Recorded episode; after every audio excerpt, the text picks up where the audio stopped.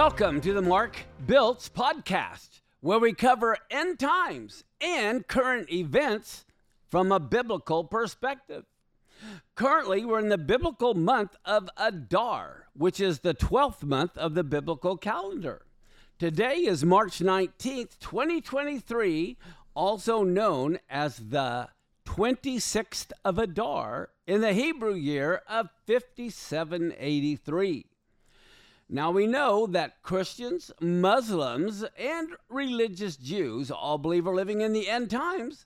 Yes, we all believe differently in how it will all unfold. But anyone who has a brain with any discernment knows that we are at the culmination of this age. People may say, oh, false prophets have all proclaimed the end of the world and it's never come. Well, let it be known right from the beginning I do not believe in the imminent end of the world scenario. I don't even believe we're about to witness the end of the world, although it sure seems mankind is doing everything that they can to destroy it.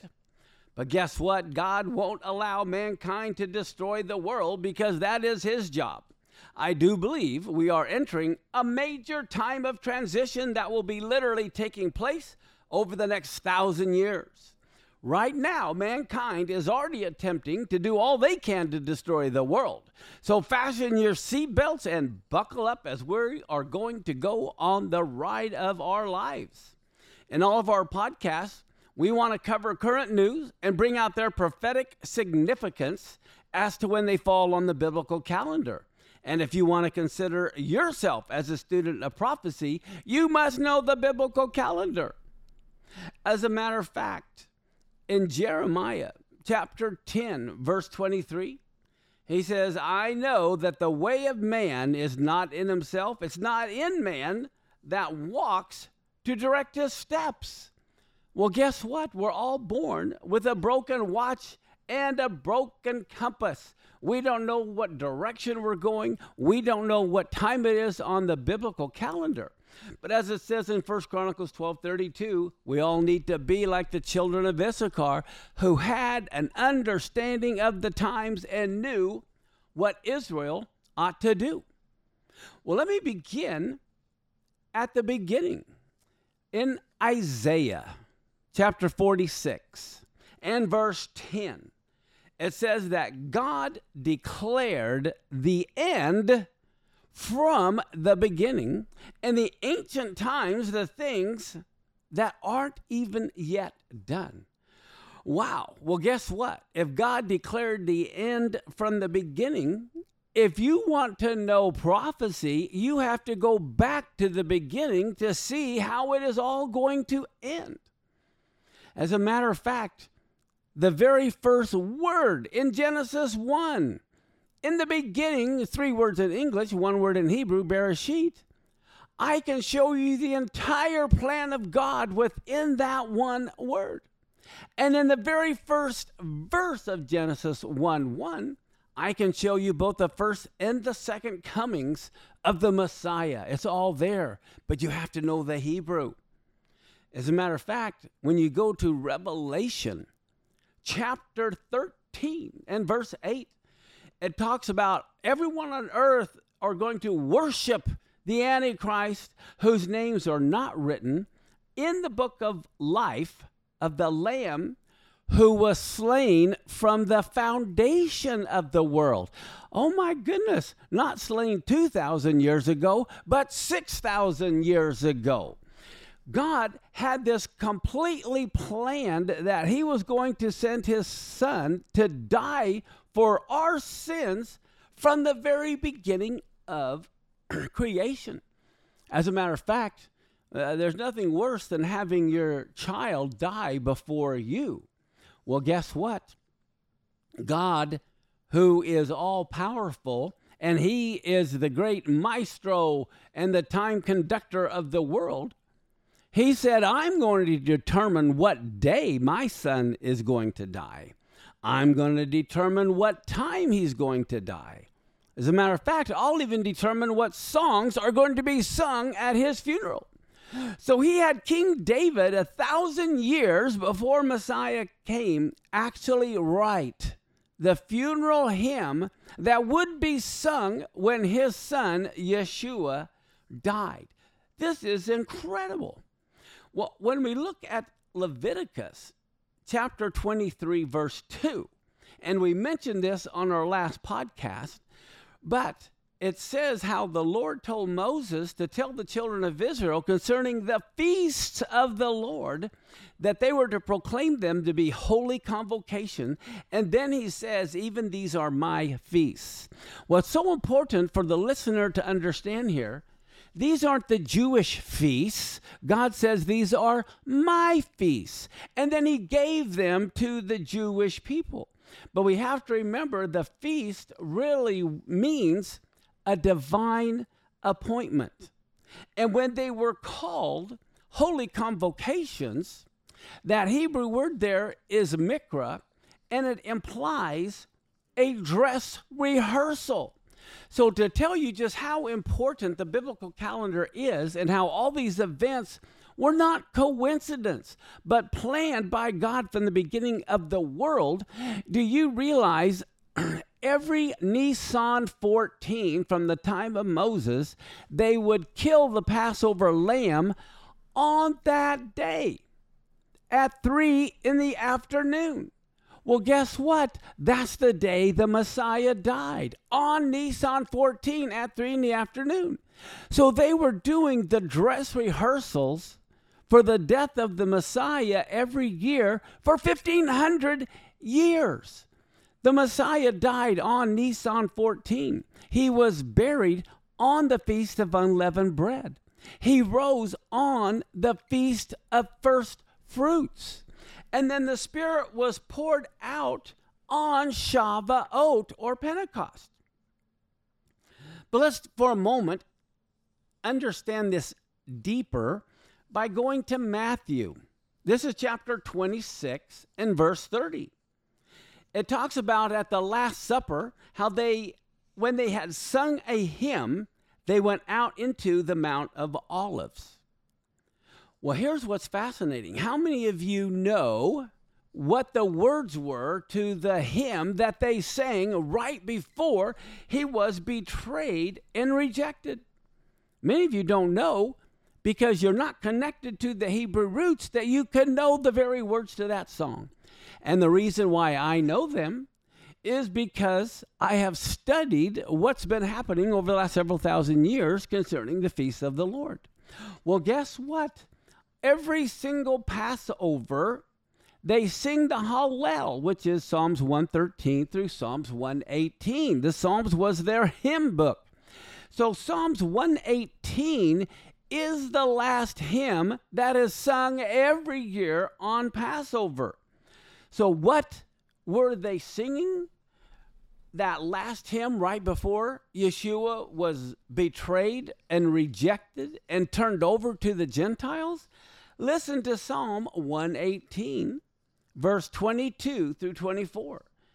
It says, The stone the builders rejected has now become the cornerstone, and this is the Lord's doing. It's marvelous in our eyes, and this is the day the Lord has made. So let us rejoice and be glad in it. Isn't that absolutely incredible? Now, you have to realize when you read Josephus, who was a historian who lived back in that day, he had said there were like 2 million people in Jerusalem for Passover. Can you imagine a 2 million member choir all singing the same words at the same time? Well, they would sing Psalm 118 three times a day. They would sing it at nine in the morning, they'd sing it at noon, and they would sing it again at three in the afternoon. So imagine this. At nine in the morning, it's the time of the morning sacrifice. At the very moment the high priest is tying the Passover lamb that will be sacrificed later in the day, it's at nine in the morning. At that very moment, they're binding Yeshua to the cross. And so, what is he hearing as he's being nailed to the cross at nine in the morning? Psalm 118. He hears the two million member choir singing, The Lord is God. He's given us light bind the sacrifice with cords, even to the horns of the altar. Isn't that amazing? The very moment the high priest is binding the Passover lamb to the horns of the altar, they're singing Bind the Sacrifice with Cords to the Altar. At the very moment, Yeshua is being bound to the cross. And then at noon, again, they're singing Psalms 118. Now, at noon, if you remember, this is when all the lights go out. It turns pitch black, it's dark for three hours. What is Yeshua hearing everybody sing when he is now hanging between heaven and earth? He hears them singing Psalm 118, verse 16. The right hand of the Lord is lifted up. The right hand of the Lord does valiantly. This is amazing that that is what he is hearing. And then at three in the evening, which is the time of the evening sacrifice, when they slay the last Passover lamb for the nation of Israel, he hears this choir singing Psalm 118, and the lights have just come back on. It's no longer dark. And what does he hear them singing but Psalms 118? Let's look at verse 2 through 4. Let Israel now say, that his loving kindness endures forever. Let the house of Aaron now say that his loving kindness endures forever. Now let those who fear the Lord say that his loving kindness endures forever. Can you imagine? God created the sun and the moon and the stars for signs. And here, all of a sudden, on his appointed day. Now, Nisan 14 is going to be, and Nisan 15, a full moon. Now, you can only have a lunar eclipse on a full moon. Well, they happen at night. So that's not what turned everything dark. A solar eclipse can only happen at a new moon, which was two weeks earlier. So it wasn't a solar eclipse either. But the sun stopped shining and the stars stopped shining exactly on the biblical date of Passover. Yeshua was so upset at the religious leaders of his day, he talked about how they were just really hypocrites. He says in Matthew chapter 16, this is verse 2 and 3, when it's evening, you say, Well, it will be fair weather, for the sky is red. And in the morning, you will say, It's going to be stormy today, for the sky is red and threatening. And then he says, You know how to interpret the appearance of the sky, but you cannot interpret the signs of the times. So many people think that you can't know when the Lord is going to be returning. Yes, there's been a lot of false prophets proclaiming the end of the world, but none of them were using the biblical calendar and they didn't know how it even operated or how it was tied to the feast. God is rebuking the religious leaders because they can't read the signs of the times. Most of us realize a day with the Lord is considered to be as a thousand years for us. Well, listen to a prophecy.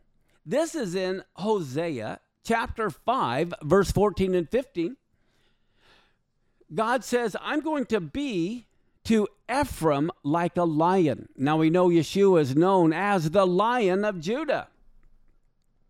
And he says, and as a young lion to the children of Judah. Then listen to this. He says, I, even I, will give him wounds and go away.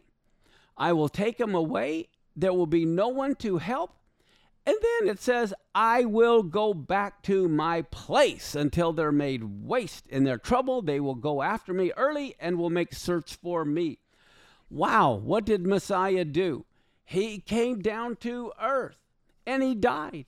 And here it's prophesied during the times of Hosea that then he will go back to his place. And that's exactly what he did. But listen now to the next verse in Hosea chapter 6, verse 1 and 2 it just got done saying earlier that they're going to search for him. And now it says that the Jews are saying, Come, let us return to the Lord. Yes, he has torn and he will heal us. He has smitten us and he will bind us up. And then it says, after two days, he will revive us. In the third day, he will raise us up and we shall live in his sight. Do you grasp this? Two days is 2,000 years. And what happened at 2,000 years from Israel being destroyed and having gone through the wilderness? What does it say? it says he will revive us. Well, what happened in 1948? 1948, Israel became a nation again. And then when he says the third day he will raise us up, the third day refers to the millennial reign where everyone will be raised up from the dead that are righteous to join Yeshua in his kingdom going right here on earth. So here's a big prophecy telling us we are living right at the time of the third day when he will raise us up. Now, let me bring this point up. A lot of people, when they hear me talk about the Hebrew year being 5783, they think with the day of the Lord as being a thousand years that we got another 217 years before Messiah can come. What are you talking about? Well, the Lord didn't say after 6,000 years. He's saying after the sixth day, and then that seventh day, he will raise us up. Well, when you study your Bible, you know the day actually begins the night before. Just like Friday night begins the Shabbat, and then it ends Saturday night. Well, guess what? we are in the year 5783, which means we are 783 years into this millennium, which is equal to about 7 p.m. We are now in the seventh day now. We don't have to wait 217 years because we begin the seventh day basically this year. It is going to be sunset at 7 p.m., I believe, even in Israel at Rosh Hashanah. Well, 5783 is equal to about 7 p.m. So I believe the Messiah can come at any time. So here's my point Messiah fulfilled all the feasts to the day of his first coming. He died on Nisan 14. Then he was buried on unleavened bread and he rose on first fruits. We have to get away of the idea that he rose on Easter because sometimes Easter is a month before Passover. How can he rise from the dead a month before he dies? It's because we're on the pagan Gregorian calendar. So if we, we were going to totally miss prophecies when they are fulfilled, because we have created a completely different calendar than the one God has used. So, for example, as I said, he was buried on unleavened bread. So, what do we find in Deuteronomy chapter 16 and verse 16? It says, Three times in a year will all your males appear before the Lord your God in the place which he will choose.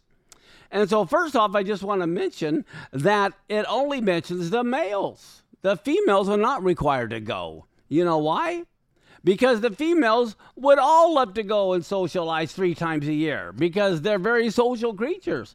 But the men have to be told what to do because what man three times a year is going to leave his farm for a couple of weeks uh, unprotected?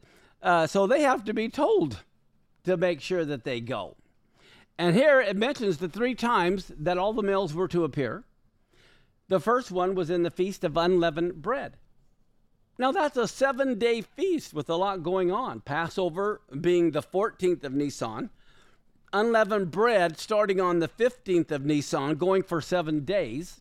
And then it mentions the Feast of Weeks. Now, the Feast of Weeks refers to the seven weeks between the Passover holiday and Shavuot or Pentecost. And then it says also in the Feast of Tabernacles.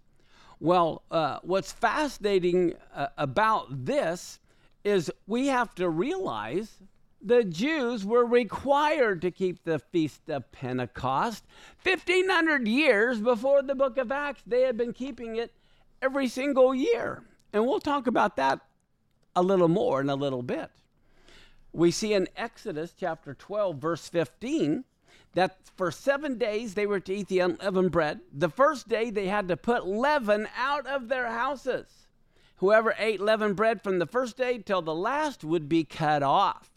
So historically, they would remove all the leaven out of the house. Do you know this is where we got the whole idea of spring cleaning from? And then in Exodus 13 7, they had to eat unleavened bread for seven days. No leavened bread could even be seen with them. So let's take a look now at these dress rehearsals and see if we can find any messianic meanings and understand why it's so important to be on the biblical calendar. Because it was the days of unleavened bread, now, of course, they didn't have electricity back then, 2,000 uh, years ago, or even 3,500 years ago. What they would do, because they were also responsible to teach this event to their children, that the mother would hide some leaven in the house just to make it fun and a memorable event for the kids. And then, as soon as it was found, the children were instructed, uh, instructed not to touch the leaven, but they had to call upon their father for its removal. Well, what would happen? The father would then use the gentle touch of a feather to place the leaven on a wooden spoon, which never had leaven until placed there by the father, who used this wooden spoon as a vessel to remove the leaven from the house.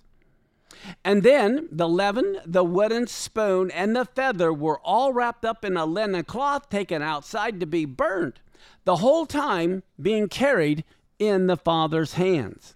Well, let's take a look at what we learned from this as a pattern and what literally happened on these very days, even 1500 years later. When they removed the unleavened bread, the first thing the father would have is a candle. Well, listen to Psalm 119, verse 105. It says, Your word is a lamp to my feet and a light to my path. So the candle or the light was referring directly to the word of God. Then the feather, what was it symbolic of? Well, Psalm 91 4 says, He'll cover you with his feathers and under his wings you will trust. Well, this feather refers to the Holy Spirit. And then we have the wooden spoon. In Deuteronomy 21, verse 22 and 23, it talks about being hung upon a tree if you are cursed. Well, we know Yeshua was hung upon a tree. And then we look at the symbolic meaning of leaven. And in 2 Corinthians 5:21, we see that Yeshua was made to be sin for us, and he had known no sin. So leaven speaks of sin. And then we have the linen cloth, and they talk about how Yeshua, they brought a linen cloth, they took him down and wrapped him up in the linen. And then it was all taken outside, this unleavened bread. And in Hebrews 13 13, this is why it says, Let us go to him who's outside the camp bearing his reproach. Well, let me ask you this Do you remember the story of Messiah turning over all the money changers' tables? Do you know what month that happened in? I will tell you, it was at Passover, and Yeshua was getting all the leaven out of his father's house. We see that in John 2 13 through 15. It says, The Passover of the Jews was at hand. He went up to Jerusalem and he drove all the money changers out from the temple. Wow, this is amazing. So, what do we see? The search for leaven begins in his father's house. And here Yeshua is helping his dad clean his house of leaven right before the days of unleavened bread. Well, we also have to believe that we are the house of God. It says in 1 Peter 2 5, we are built up as a spiritual house, a holy priesthood to offer up spiritual sacrifices. So every Passover, we need to try to make sure we get all the leaven or the sin out of our life. And then guess what? He rose on the Feast of First Fruits. In Leviticus chapter 23, verse 10 and 11, God says, when you come into the land I'm going to give you, and you bring a sheaf of the first fruits of your harvest to the priest, I want you to wave that sheaf before the Lord to be accepted on the morrow after the Sabbath. Well, guess what? Sheaves represent a person, and sheaves represent people. Listen to Psalms 126, verse 6. It says, He that goes forth and weeps, bearing precious seed, will doubtless come again rejoicing, bringing his sheaves with him. This is obviously referring to people who have been witnessing the word of God to people, and those who have accepted it, he's bringing them along with them. Now, in 1 Corinthians 15 20, it talks about how Messiah is risen from the dead and has become the first fruits of all those who have fallen asleep. So, here, Messiah on the Feast of First Fruits becomes the first fruit offering.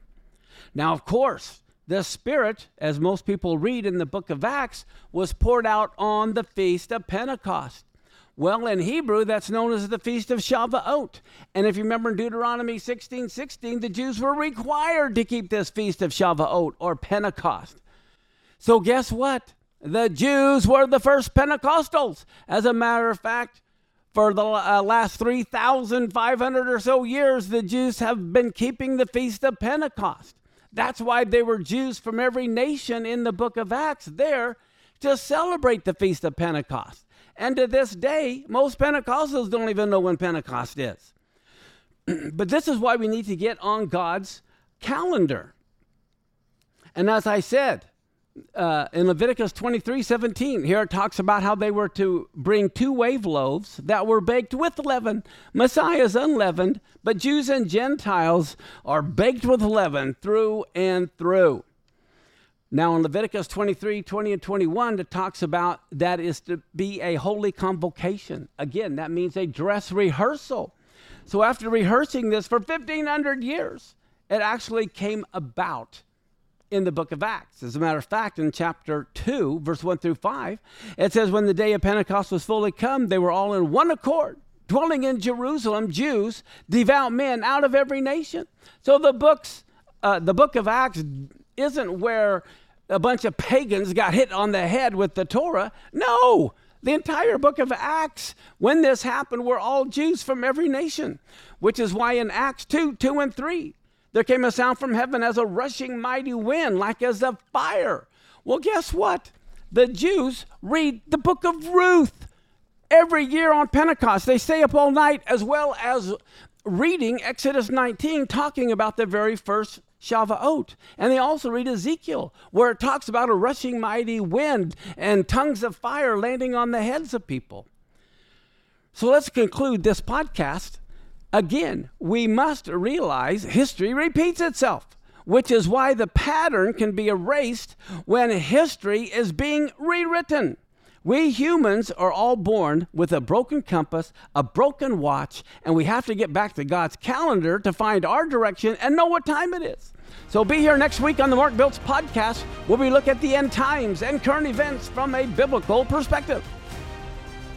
Thank you for listening to the Mark Biltz podcast a Biltz Voice Enterprises production.